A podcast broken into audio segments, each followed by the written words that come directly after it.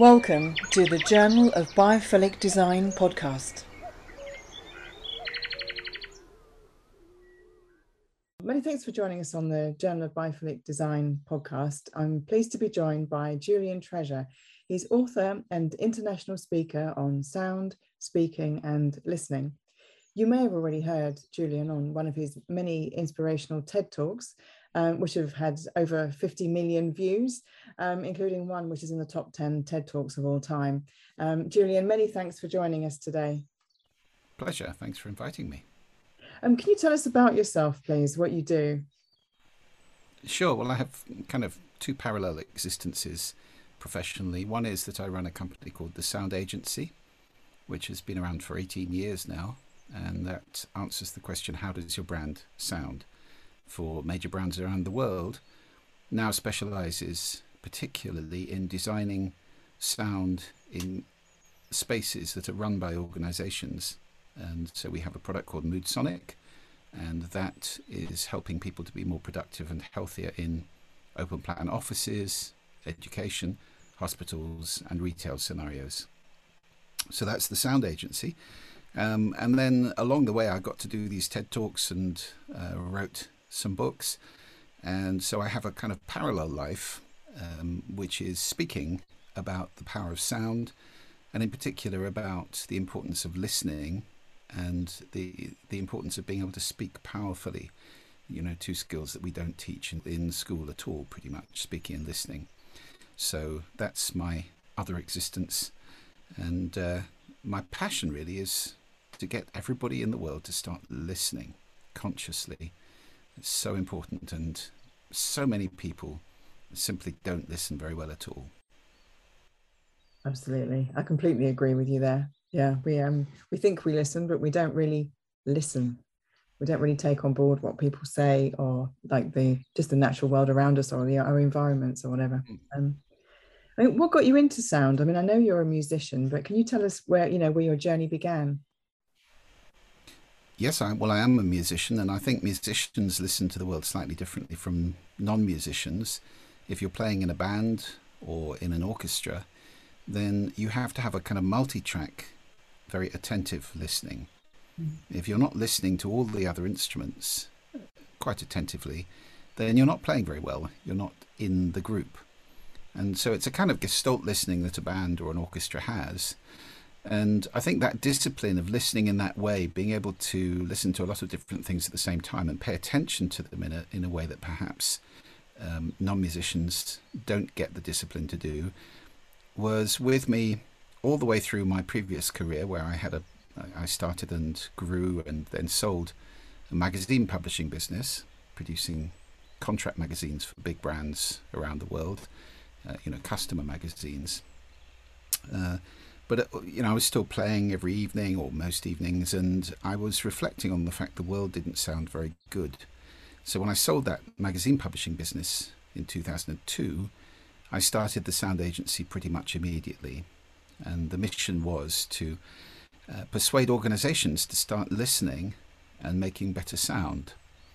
So I did a lot of research at the beginning about does sound affect us? Yes, it does, powerfully in four significant ways, which was the subject of my very first TED talk.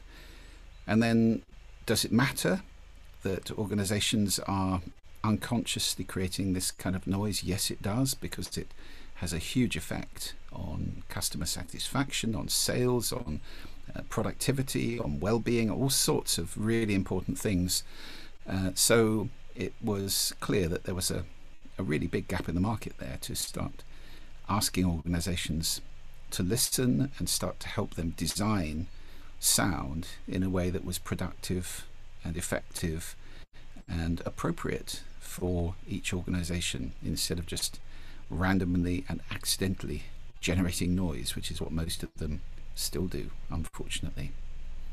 Yeah, absolutely. We're, going to talk about that in a minute, and um, and how people can sort of identify the, the you know the negative sounds and how they can make a positive impact on on on improving that space. Um, but just to go back on the musician thing, um, obviously I, I, I, play the piano very badly. I used to play quite well, but I haven't played for ages, and I'm, I'm trying to kind of get back in, trying to get back into it.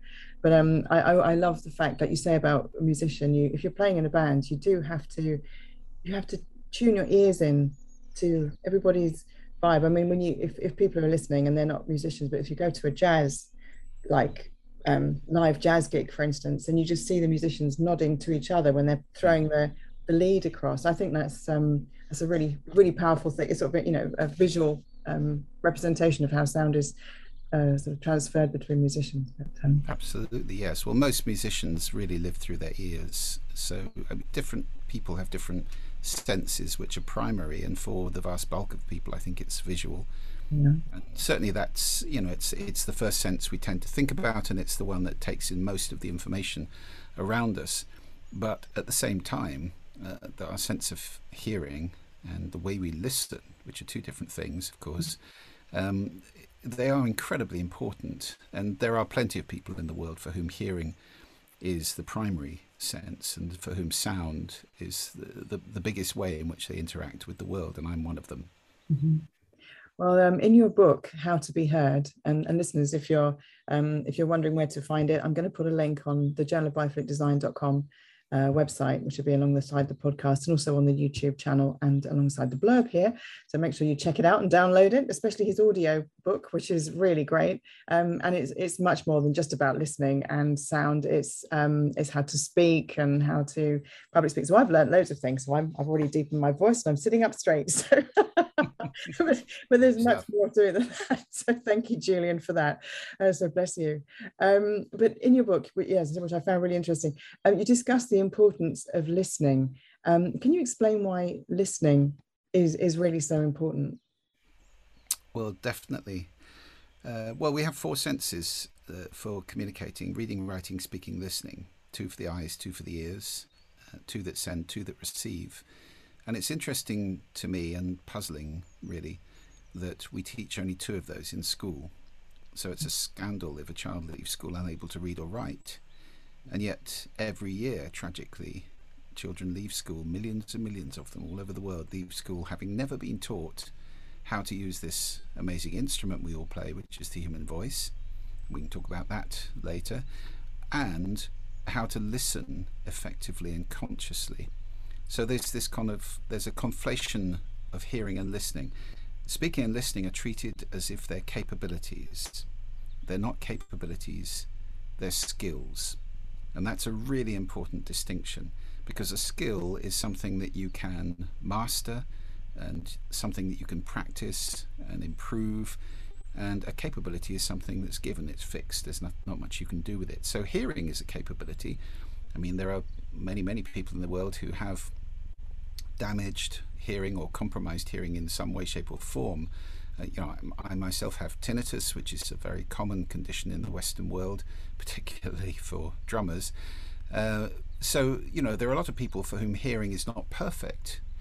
Well, we've got what we've got. You can't improve it. You can try very, very hard, but you can't improve your hearing, particularly if you've damaged it, uh, which is happening all over the world now with kids, unfortunately, many young people putting 100 decibels deep into their ear canals with earbuds for hours a day, which is flattening those tiny little cells in the inner ear, and they never recover. You know, so that's we're, we're potentially raising a whole deaf generation there. Hearing is a given, listening is a skill. So whatever the the hearing gift that you have, within reason, you can practice getting better and better at conscious listening. It's a mental process, not a physical process. You know, I could go into the, the miracle of hearing in detail. It's it's an extraordinary sense. I mean, if you think that your eardrum is about the size of your little fingernail, and it's one membrane in your ear, which is decoding everything from Beethoven's Ninth Symphony to an explosion to the voices of your loved ones. All of that range of sound is being decoded by one little membrane like that and turned into impulses in fluid, and then that's being picked up by all these little hairs that uh, respond to different frequencies. And as they move, they're triggering neural impulses which go through to your brain, and it's all put together as what you hear in your brain. So that's a physical, electrical, mechanical, neural process. Listening is completely different. It's a mental construct. Uh, you do two things when you listen. First, you select certain things to pay attention to. So that's the first part of it. It's a selection. You hear everything around you, you're only paying attention to a small part of that at any one time. The second thing you do is you assign meaning to it. You'll immediately test each sound for danger. That's done by the oldest part of the brain, and it happens far faster than our processing of sight. And that's for very good reason. You can hear what's behind you, you can't see what's behind you. So if there's a threatening noise, you know, if you're 200,000 years ago in a cave and you're sharing it with a bear or a tiger or something, you need to be very sensitive to noise from behind you. And in a you know in a threatening world, that's true as well. So hearing is our primary warning sense, and listening in that unconscious way, this is pre-cortical, is the first thing that happens. You'll test each sound for danger and respond accordingly. So a sudden noise will immediately give you a shot of cortisol, your fight flight hormone, before you have any chance to process it rationally and oh, it's a car backfiring. Your body has got ready to fight or flee. And that's, as I say, happens far faster than your visual response can happen. But then, after the initial subcortical analysis of a sound, it goes into what we now think is um, a kind of holographic processing in the whole brain. I mean, there are bits of the brain which are more involved than other bits in processing sound, but it's happening all over the place. And basically, your brain is going, Have I heard something like this before? What does this mean? So, is it a voice I recognize? Is it a sound that I can associate with something I know? Is it brand new, in, in which case it might be a threat? Uh, is that my, my mother's voice or my grandmother's voice? Uh, is it a trumpet or a flute? You know, we can uh, we're testing against a huge database of things that we've heard before and learned uh, over our life. And that is the process of listening. So I describe listening really as making meaning from sound, because that's what we're doing. We're ascribing meaning to it so that we can respond appropriately, partly subconsciously, but then very much consciously after that. And it has a huge effect on us. It changes our our body, as I've just described, with fight, flight, or, or you know, the opposite. Like gentle surf is a very relaxing sound. So anybody who is seeing this and uh, who has trouble or listening to this who has trouble sleeping, gentle surf is a very good sound to use when you are suffering from insomnia. It's uh, associated with rest, relaxation, and you know physically or physiologically, it's very similar in cadence to the breathing of a sleeping human being. So sound affects our bodies, sound affects our feelings, our emotions. You only have to think of music to see how true that is. And many people have a relationship with plenty of other sound, biophilic sound. So birdsong, for example, uh, is a sound that many people associate with being safe.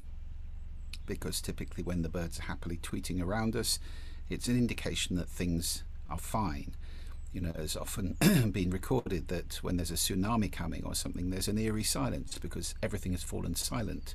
They have a, a way of telling when danger is coming. I often feel sorry for lions. You know, they must be surrounded by a zone of silence around them where all the birds fall silent, so they probably never get to hear bird song because uh, they're seen as a threat. Uh, so that kind of sound, I mean, in, with Moodsonic and the Sound Agency, we've deployed a lot of different biophilic sounds, uh, which have got different physiological and psychological effects on people. The third way is cognitive. Uh, that is to say, sound affects how well we can think and process information. There's lots of research on this showing that, in particular, office noise and most of all, other people's conversation or unwanted conversation is incredibly damaging to our ability to process sound. It's called the irrelevant sound effect, and we we are programmed to decode language. And uh, I'm sure all the listeners to this know we have no earlids.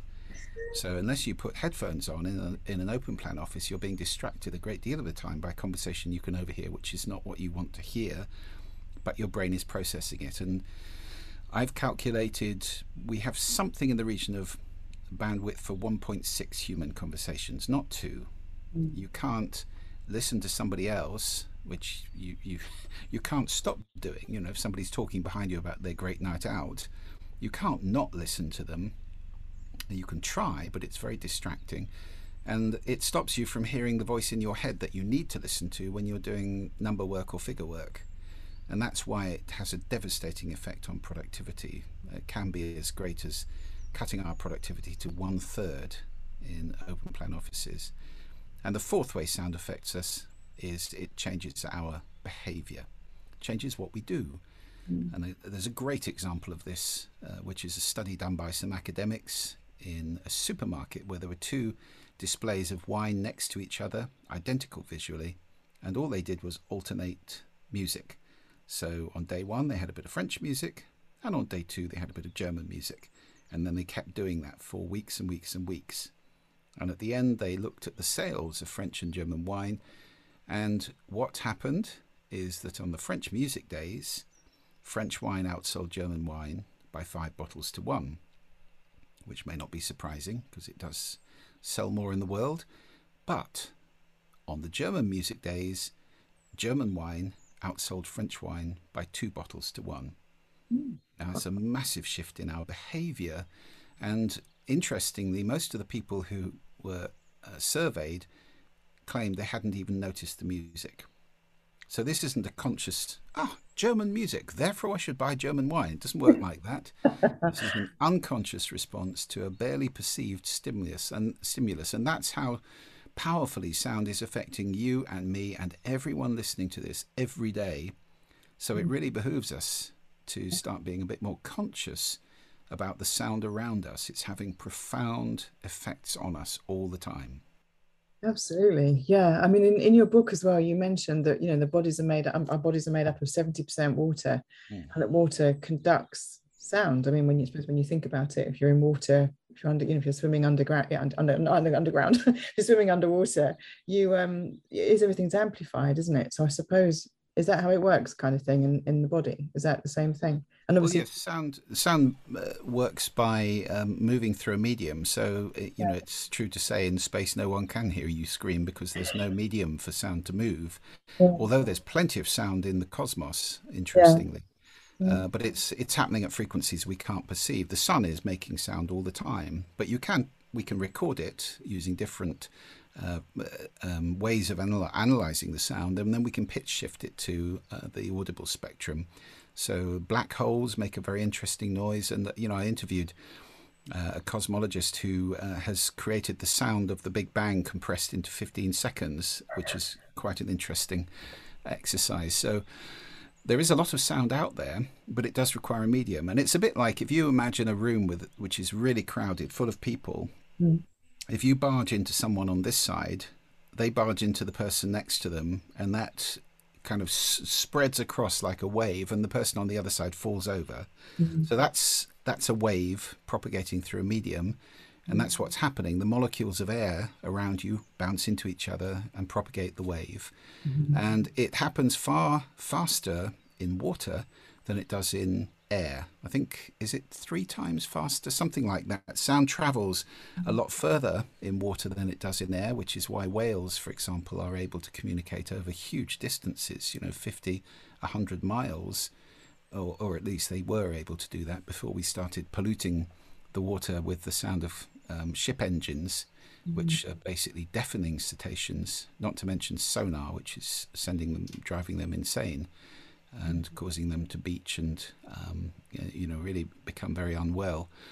So uh, we're doing a lot of damage in the oceans with the noise that we're making unconsciously again you know we're not trying to be nasty it's just we don't think about sound mm. and its effects and it's happening all the time mm. Um, on, on us, I mean, sort of obviously negative um, effects on whales, and it's true we're not really expecting it, you know, not really um, doing it deliberately. Um, well, I hope not anyway. Um, but um, obviously, the sort of the, yeah, how sounds affect us negatively. Um, I mean, in your book, you mention um, you know that it has an impact on our heart rate and, and on, on our brain waves even and sort of hormone secretions and sort of breathing and also the psychological impact mm. could you maybe sort of just touch on i mean i know there's a lot to talk about really on that and, and again I, I urge people to get your book how to be heard because you do cover it um, really um, extensively but um, can you just sort of touch on how negative sounds or maybe also maybe you know describe maybe what kind of sounds are negative to us well, absolutely. It's a sad truth, actually, that many of the buildings that we spend our time in, and don't forget, we spend, according to the research, something like 93% of our lives indoors. Yeah. Uh, so, you know, the sound in buildings is incredibly important because it's pummeling away at us all day, every day, pretty much. Yeah. Um, and sadly, many, many of the spaces that we're inhabiting are not fit for purpose, particularly the ones that are public or large um, group spaces, um, it you know may not be the case that your home, dear listener, is inappropriate. Although I do recommend that you go round your home and just stand in each room or sit in each room with your eyes closed and ask yourself, is this the best sound I could have in this room for what we are trying to achieve here? Whether it's resting, sleeping, uh, enjoying yourself, working out, whatever it might be, what's the best sound that you could have there? And many people's homes are actually rather plagued by hums and buzzes and little mm. noises that we just set aside because they've been there for years. We don't even notice them, but they're all having an effect on us. And mm. not to mention traffic noise from the outside or aircraft noise, uh, which is you know potentially hugely damaging. The cost of the big noise sources on society is astronomical. Mm-hmm. The World Health Organization rates noise pollution now as just behind air pollution as a serious issue, a killer. It's not just about annoyance. It works up in a kind of triangle, if you imagine a pyramid of, of the effects of noise on us. At the bottom, you'd have annoyance. So, you know, a noisy neighbour from time to time, that's annoying uh, or somebody driving past with a broken silencer on a on a moped. I mean, I read a, a study years ago which said that that driving through Paris could wake up 200,000 people, uh, which is quite a big ripple effect, isn't it? If you're, if you're rather self-indulgent and thoughtless person, it, it, it's a lot of people that you're disturbing. So, but that's annoying. Mm. When it happens time and time again, you move up to the next level, and that typically is about sleep deprivation. Mm. So, if you're next to um, a large road, for example, which has got traffic running through the night, it's likely that the noise level in your home is way above the World Health Organization's recommended maximum. And there are something in the region of 8 million people in Europe for whom that is true. And that's having a devastating effect on their ability to sleep. Yeah. And I would say also, you know, we can th- talk about other spaces in a moment. In true, uh, in hospitals, that's true as well. That it's very difficult to sleep in many hospitals because of the noise, beeps and hisses and buzzes, and you know somebody opening a ring binder at the foot of your bed and snapping it open. And these noises will all jolt you out of REM sleep or deep sleep. And sleep is how we heal. Sleep is essential. You know, there's a great TED talk and a great book on sleep uh, which I, I, would recommend to anybody to look at. It's absolutely fundamental. What's his name? I can't remember it now, but uh, go to TED and look up sleep, and it's a recent TED talk. It's fantastic. Sleep is essential for us to be well. Mm.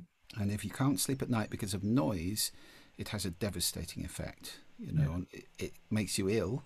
Mm and therefore we have all sorts of health problems spilling out from that. Not to mention clumsy, accident prone, irritable, more inclined to conflict, and so forth.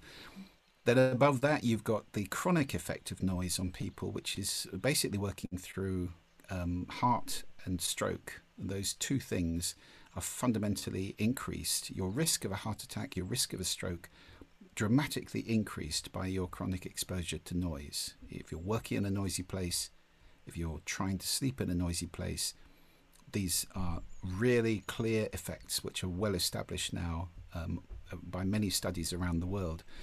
Uh, and so death, ultimately, um, you know, it might be a sudden effect of uh, maybe somebody with a dodgy heart uh, not looking and there's a sudden noise behind them and causes a heart attack. That kind of thing can happen, but much more it's about the chronic exposure mm. to high levels of noise. And we don't think that much about it. Just the volume of noise, just the level of noise, uh, you know, obviously has hearing damage potential. Uh, 85 decibels is the level at which people are, uh, employers in Europe at least, are obliged to offer hearing protection to their workers. Well, you think of people working in bars, clubs, restaurants, where regularly the, the noise level in those places is 90 or even 100 decibels. They don't wear hearing protection and they're working in there for hours a day. And the recommended exposure at, say, 90 decibels uh, in order not to damage your hearing is, you know, minutes, it's not hours. So noise level is an issue. Mm. Construction, transport, uh, those are really big sources of noise in the modern world. And, and I suppose one of the very, very few benefits of the COVID nightmare that we've all been through mm. has been that it did make the, the world a bit quiet, a lot quieter actually. Yeah. You saw those pictures of London like a ghost town, you know, with no traffic. Mm. So it's a small benefit, and I know it's not much consolation to anybody who's had the disease or lost loved ones to it, but um, I suppose it's good to be grateful for small mercies. But it has given us a taste of what the world is like without this stuff. And I remember that from years ago, actually. I lived under the Heathrow flight path, very close to it. And when that volcano went off in Iceland and flights were stopped, mm. it was a revelation. You know, we hadn't noticed every two minutes this roaring noise going on overhead. Uh, but when it stopped, it's like somebody, you know, stops pounding you on the head and you've got used to it over years and you go, oh, that's what it's like to be free. So uh, the volume of noise, the different sounds outside us, and sadly in the built environment, mm. so many places that we create are designed by architects who are obsessed about how things look yeah. and basically don't consider how things sound. Mm. You know, in America, an architect will train for probably five years, and they're lucky if they spend a week, many of them just a day, considering sound in that training. Mm. So it's mm. not surprising they're totally ocular. Yeah. And it's not surprising they're continually producing spaces that look great and just sound awful. And I'm talking about the lemming like rush in the world to open plan every office space based on you know it, it's it's about as sensible as what happened in the early days of the office uh, which is to cram everybody in and give them identical workstations. It was called taylorism after a man called taylor who designed this make you know offices as a machine with yeah. people as cogs in the wheel all in small identical workspaces and just beavering away. Well it's inhuman we're still doing it to a degree.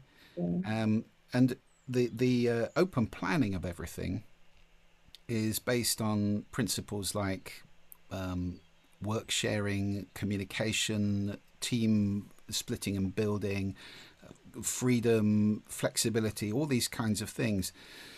But actually, the research is now showing us that even with communication, for example, mm-hmm. open plan offices have been shown to reduce people's communication to people around them because people don't like being overheard when they're having conversations. So they're much more liable to send email to each other than they are to have a conversation across the desk.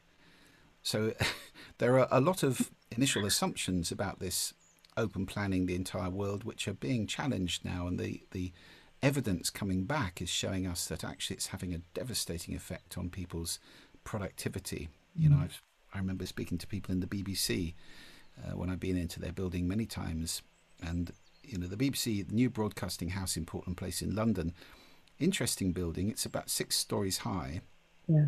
but the architects hollowed it out. So there's just a vast empty space in the middle of it with balconies around the outside, and all the journalists are sat in the basement floor next to each other on one floor fundamentally, and it drives them nuts. They're trying to write pieces, and all they can hear around them is other people talking on the phone or whatever. So you end up with an office where everybody puts headphones on and there's no communication going on.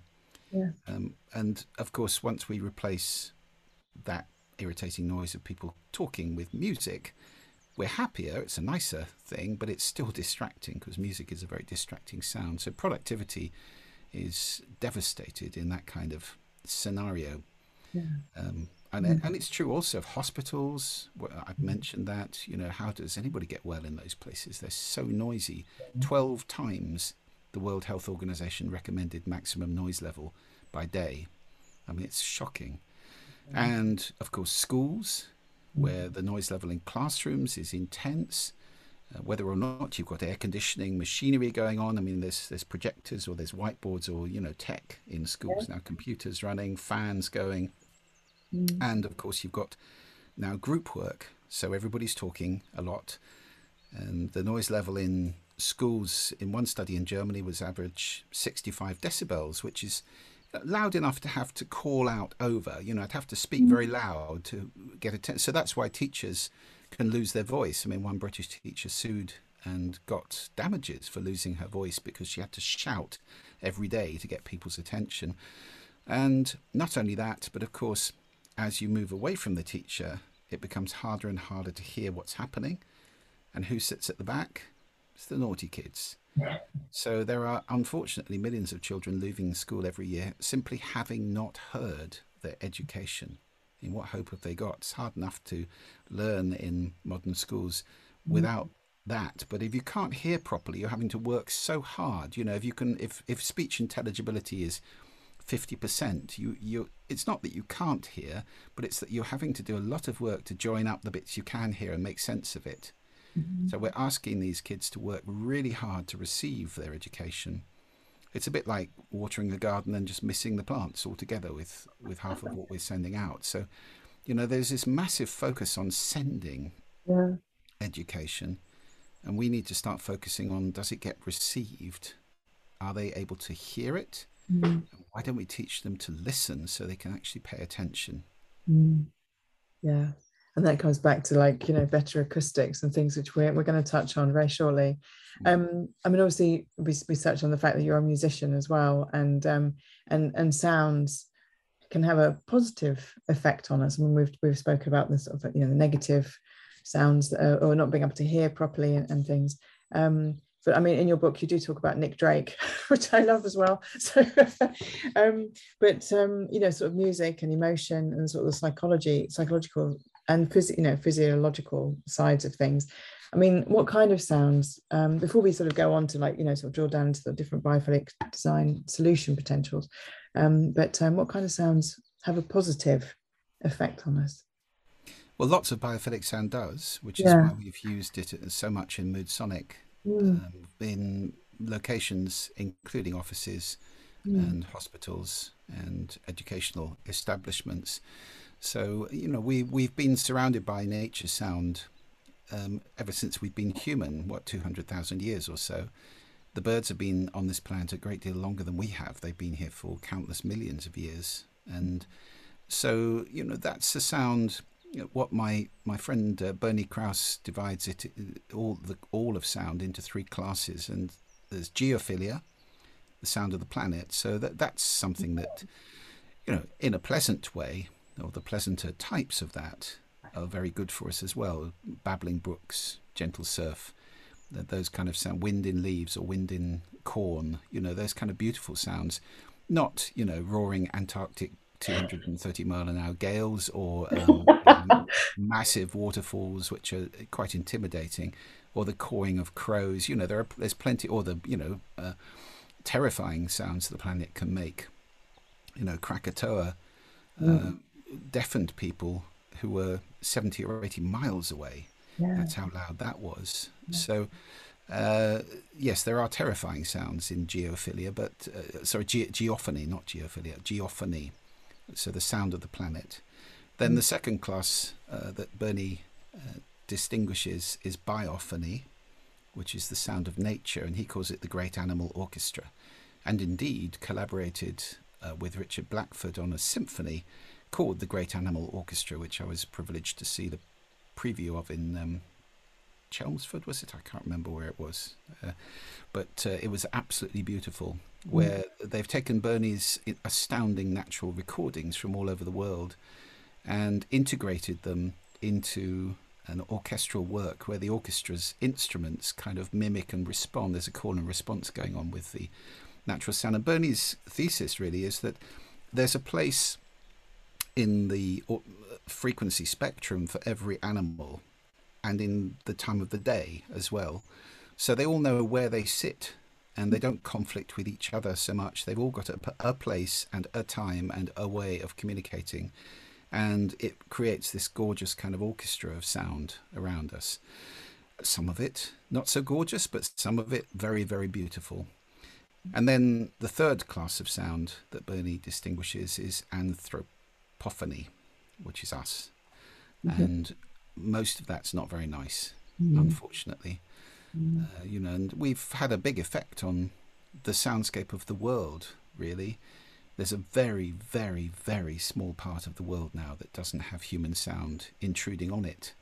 You know, Gordon Hempton's One and Square Inch is a great book about that. Um, I think Bernie says something like, um, now I'm trying to remember the exact numbers. Some years ago, or many years ago, it used to take him, you know, an hour to record a minute of sound, and now it would be many hours. It's that kind of order of magnitude, anyway, because there's always somebody with a chainsaw or a leaf blower, or there's a plane going overhead. You know, even if you're in the in the middle of Greenland, you're being overflown every two minutes by mm. planes on the way to or from America. They go over that all the time. So it's very hard to find pristine acoustic environments anymore. Mm. And uh, that's, I think, rather sad that anthropophony mm. is so unconscious and so polluting in the world. So the sound around us can be very good for us. Nature sound is. There's plenty of musical sound. Mm-hmm. Uh, you know, there's sound healers around the world, and I, you know, I don't get into the um, uh, the kind of rather um, metaphysical side of sound very much. Mm. Uh, but it is interesting that we're 70% water, that water conducts sound so well, that sound is bound to have an effect on us in so many profound ways. Mm. Uh, and, you know, when you get down to it, sound is vibration.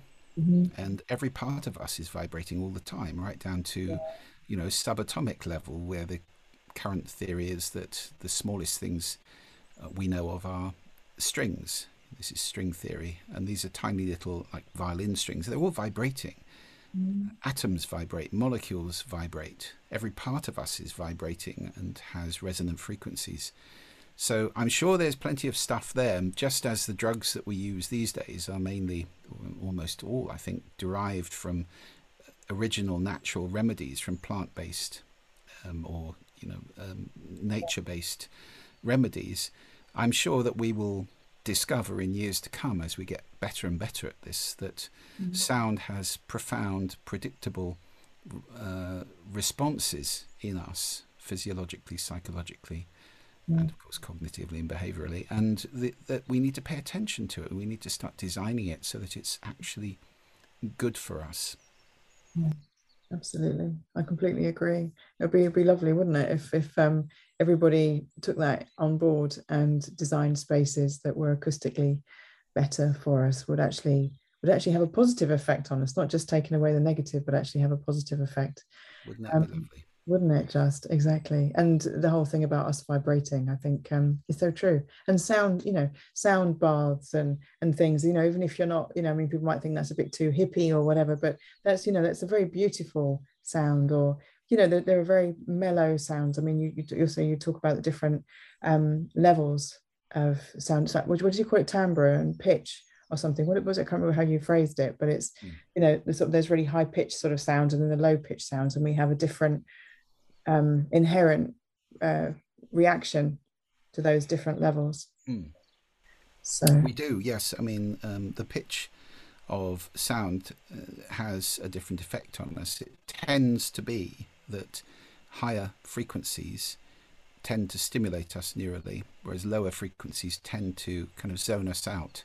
Yeah. And you know, I can remember in my music career playing at big festivals and seeing people asleep in bass bins with huge sound systems pumping out hundreds of decibels of um, well, well over 100 decibels of, of noise. Well, you wouldn't be able to sleep in a tweeter, but uh, in a bass bin, yes. I mean, there's a reason why Uh, you know, the music that tends to come from the ghettos, from poorer places, whether that's rap or reggae or whatever, is very bass heavy. Mm. Because really bass heavy music kind of takes us out of ourselves, it takes us away from perhaps you know unpleasant situations and puts us into a, a, a much more chilled out space.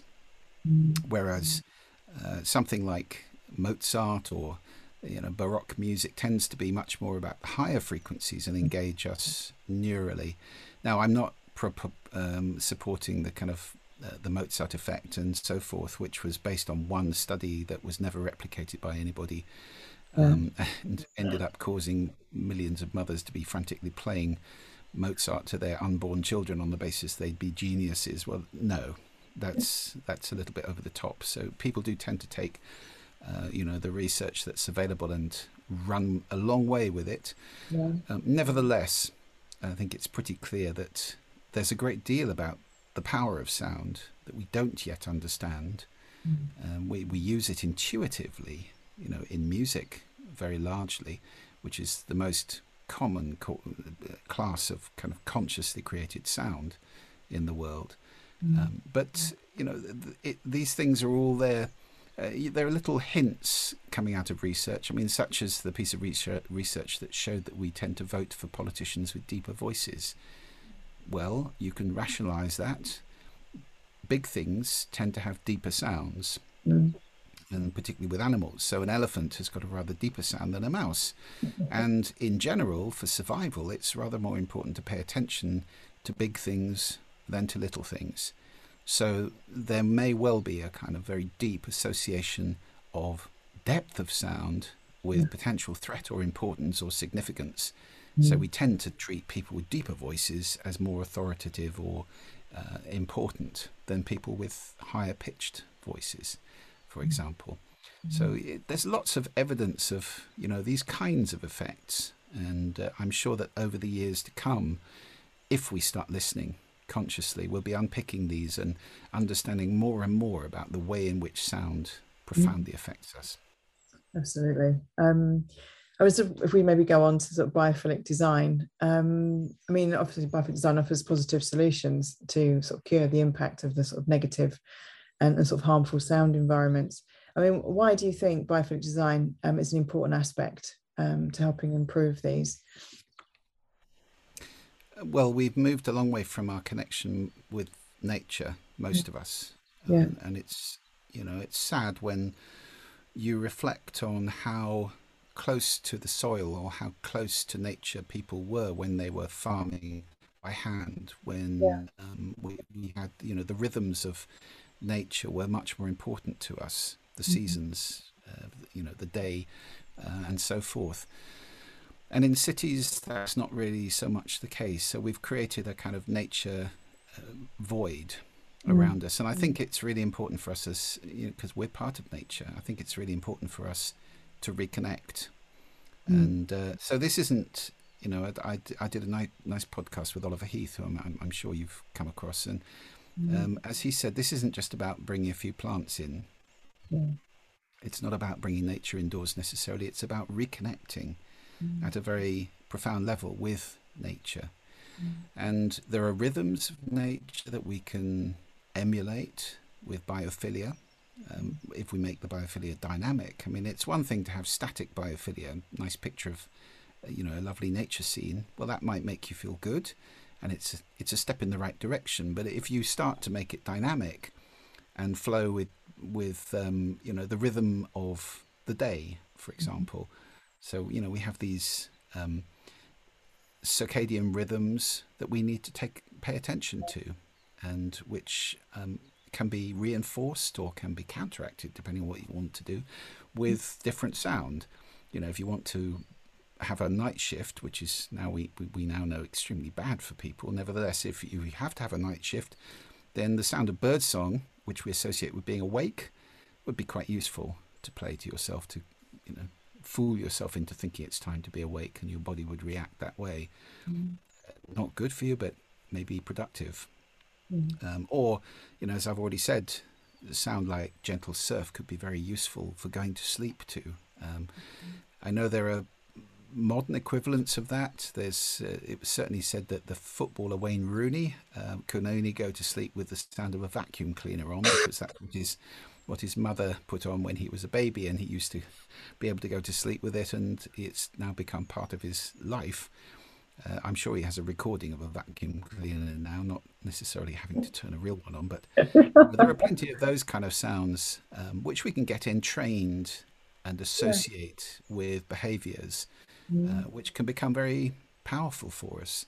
Mm. Um, sound can make us, you know, fearful and stressed. It may be a, you know, the voice of somebody who's been horrible to us um, would be something that would immediately set us on edge, or it might be an instrument or a piece of music we associate with a bad thing that happened to us. So those kind of associations are very powerful, and so sound has this huge kind of uh, ability to, um, to to change our state, and it, most of us will associate lovely natural scenes with peace, tranquility, relaxation, de-stressing, mm. happiness, uh, enjoying nature, all these kinds of things. So biophilic sound can be a very powerful way of creating dynamic biosphere around us, mm. which is good for us.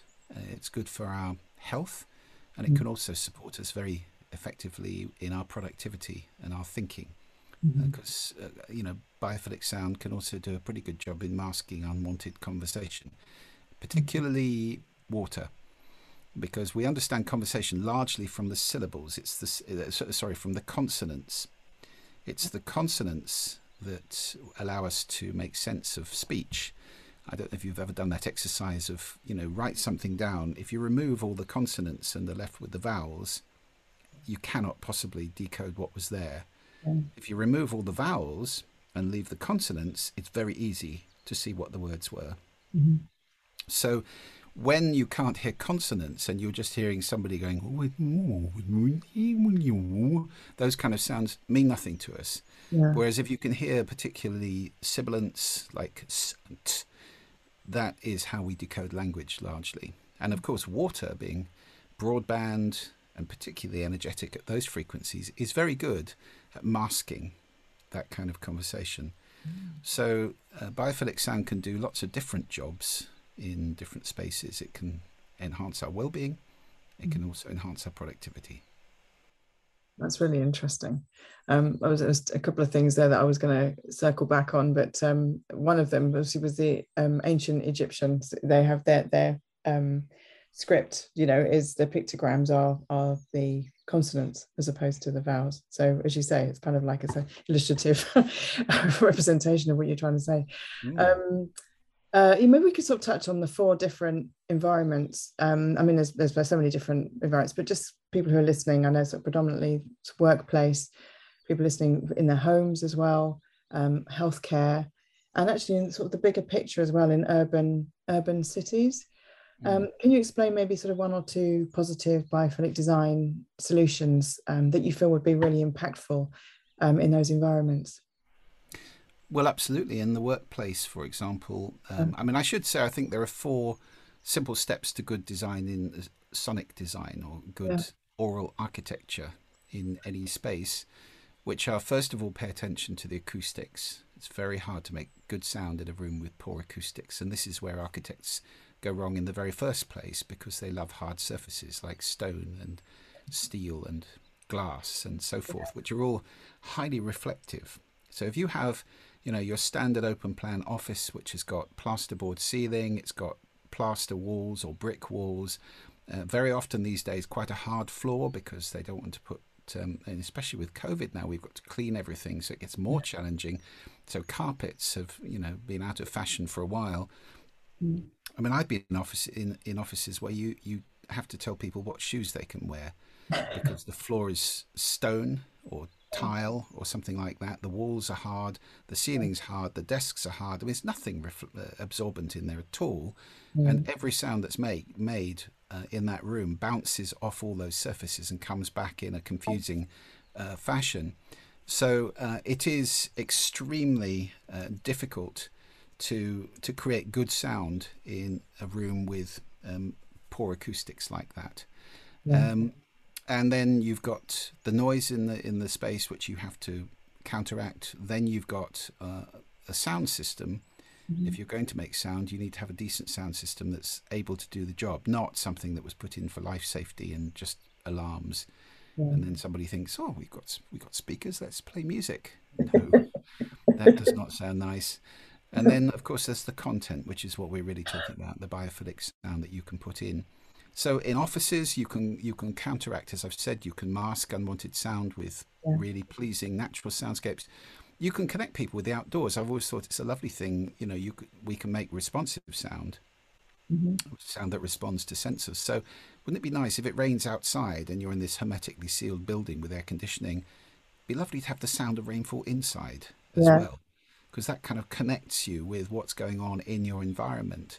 Uh, or even, you know, take the sound of the the um, biophony and geophony around you, uh, the appropriate birds and animals, the appropriate natural sound, and put it into the space in some ways. I think one important thing to do is to have different zones. So mm. one size doesn't fit all. That's really crucial. Uh, some people will want to sit and contemplate or concentrate in certain places. Other places will be more for collaboration or meetings. You know, you don't want to have lots of sound in the meeting room where people are trying. You know, the most important thing is is speech intelligibility. Yeah. So you have to think about what people are trying to do in a space and mm. help to support them in that space. Mm. It may be that in a you know a cafeteria or a social space, maybe music is the most important or the most useful sound that you can put in there. Maybe it's not biophilia. So again, it's about deciding what's appropriate in each space, and that runs right across offices, hospitals, education. What are we trying to do? Are we trying to stimulate or are we trying to calm down? Are we trying to help people to focus or are we trying to distract them from what's going on if it's boring or unpleasant? Mm. Um, so those dimensions are very, very important. And they would tend to then speak into what kind of tempo or uh, volume of sound you want to be using and what actual genres of music or types of biophilic sound or other sound you want to put into a space uh, mm. in order to make it as pleasant and productive and effective as it possibly can be. Yeah. Um, I'm just just uh, um, in urban cities. You know, obviously these are so noisy places, and um, you know you've got traffic and you've got all this kind of thing. Town planners, if they're going to create a better environment for people who are living there, how what what what sort of enhancements could they do? Well, we have to think about creating spaces where uh, there isn't the noise so yeah. it is possible to muffle. It's largely traffic in yeah. um, in cities. I mean, it's going to get quieter because we've got electric vehicles coming, but a lot of the sound of vehicles is tyre noise, not engine noise. So yeah. that will have an effect, um, and that'll be a good thing, as well as on pollution. But we can use trees, we can use bushes, we can use, uh, you know, if we have to, we can use screens of some kind. But you have to physically barrier yeah. sound. Otherwise, it will find a way of getting through. And so you can create parks or environments where there's a, a little bit of silence or quiet for people to go and recuperate in. And that needs to be taken into account in urban planning, which it hasn't been in the past. Yeah. Uh, it can be done, mm-hmm. perfectly possible. Yeah. I remember being in Geneva, and there's a square outside a church in the middle of Geneva where it's almost entirely silent, and mm-hmm. it's beautiful. So it can be done in different places, uh, but it has to be done very carefully. Absolutely. Great little havens then. So, uh, Julian, many thanks for your um, time here. I'm, I'm, conscious that we've, we've been talking, I don't want to hold you up any longer. Um, I could talk to you about loads of different things about music and the benefits of music and different mm. types of music in different spaces. And gosh, um, but um, uh, so if there's any, nothing, anything else that you'd like to add, um, I'd like to um, ask you, which is the question I ask everybody at the end of these podcasts, um, if you could brush the world with a magic brush of biophilia, what would the world look like and sound like? Well, it would sound, certainly sound beautiful. I mean, that's my kind of dream to have a world that sounds beautiful. I mean, we, we may have to make noise from time to time, but let's make it consciously as minimal as possible and as appropriate as possible. But it's this unconscious pollution of the world that we need to stop and we can replace that. We need to reconnect with nature very much, both inside and outside of the built environment. And we can do that now. We have the tools and technology now that we haven't had before. So there's never been a better time. So, you know, I, I would love everybody in the world to start listening and designing their environments and reconnect with nature by surrounding themselves with beautiful biophilic sound. Thank you for listening to the Journal of Biophilic Design podcast.